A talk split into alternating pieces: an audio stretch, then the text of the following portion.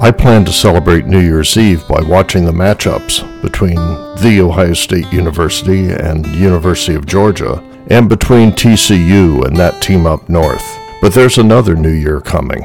Unlike the Western New Year celebrated on January 1st each year, calculated by the Earth's travel around the Sun, the Chinese New Year is tied to the moon and falls on different dates each year. In 2023, that will occur on the 22nd of January. 2023 on the Chinese zodiac calendar is the year of the rabbit. Babies born that year, it is said, will want to figure things out for themselves, think before speaking, contemplate how to solve problems, and be distinguished by elegance and sophistication. So it will be the year of the rabbit, but which rabbit?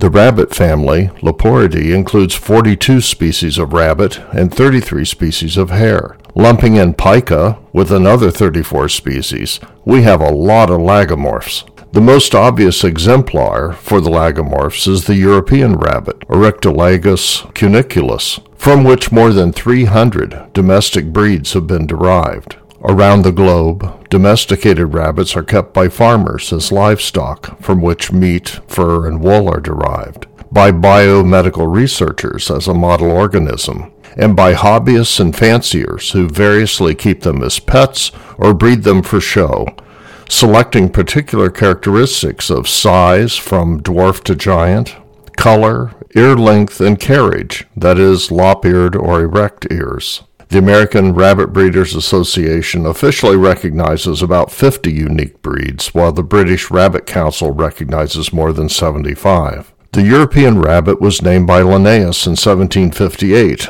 but the species was very well known for many centuries before that. Pliny the Elder records in the first century BC that Romans kept rabbits as a source of food in both hutches and enlarged, walled in Leporia, where colonies were maintained. Pliny tells us that a Roman delicacy called laurices involved eating newborn and unborn rabbits. The beginnings of domestication and artificial breeding are not clear, as opposed to the 2,000 year history of keeping captive rabbits, although it is known that in southern France by the 12th century AD, monks were crossing rabbits to uh, artificially select particular characteristics. It was in the 19th century when rabbit fanciers exhibited breeds in Europe and the U.S. that the popularity of rabbits moved beyond a mere source of food and fiber. And it was in Victorian time that keeping rabbits as pets became very popular. The European rabbit is native to the Iberian Peninsula and Morocco and Algeria in northern Africa, but the species has been introduced by humans from the Ukraine in the east to Sweden in the north and as far away as Australia, New Zealand, and Chile.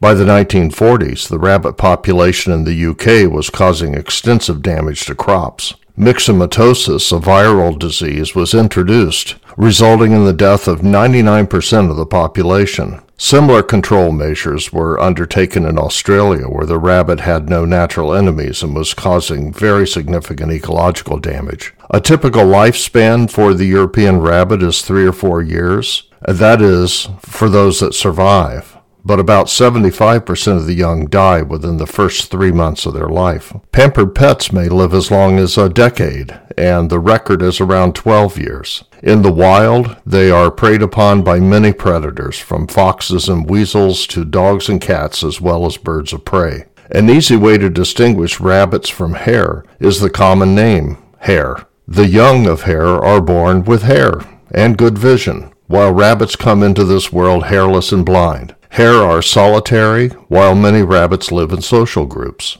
As a rule, hare are larger in size, their ears are both larger and more elongated in shape, and they have longer hind legs. Linnaeus grouped rabbits and rodents together. Unlike rodents, rabbits have two sets of incisor teeth and were later separated uh, from the rodents, and their similarity suggested to have been uh, a result of convergent evolution. Some molecular analyses suggested that rabbits were more closely related to primates and tree shrews than rodents, but other analyses and fossil discoveries have backed up the idea of a common lineage for lagomorphs and rodents. I must say that I don't buy into astrology, Eastern or Western.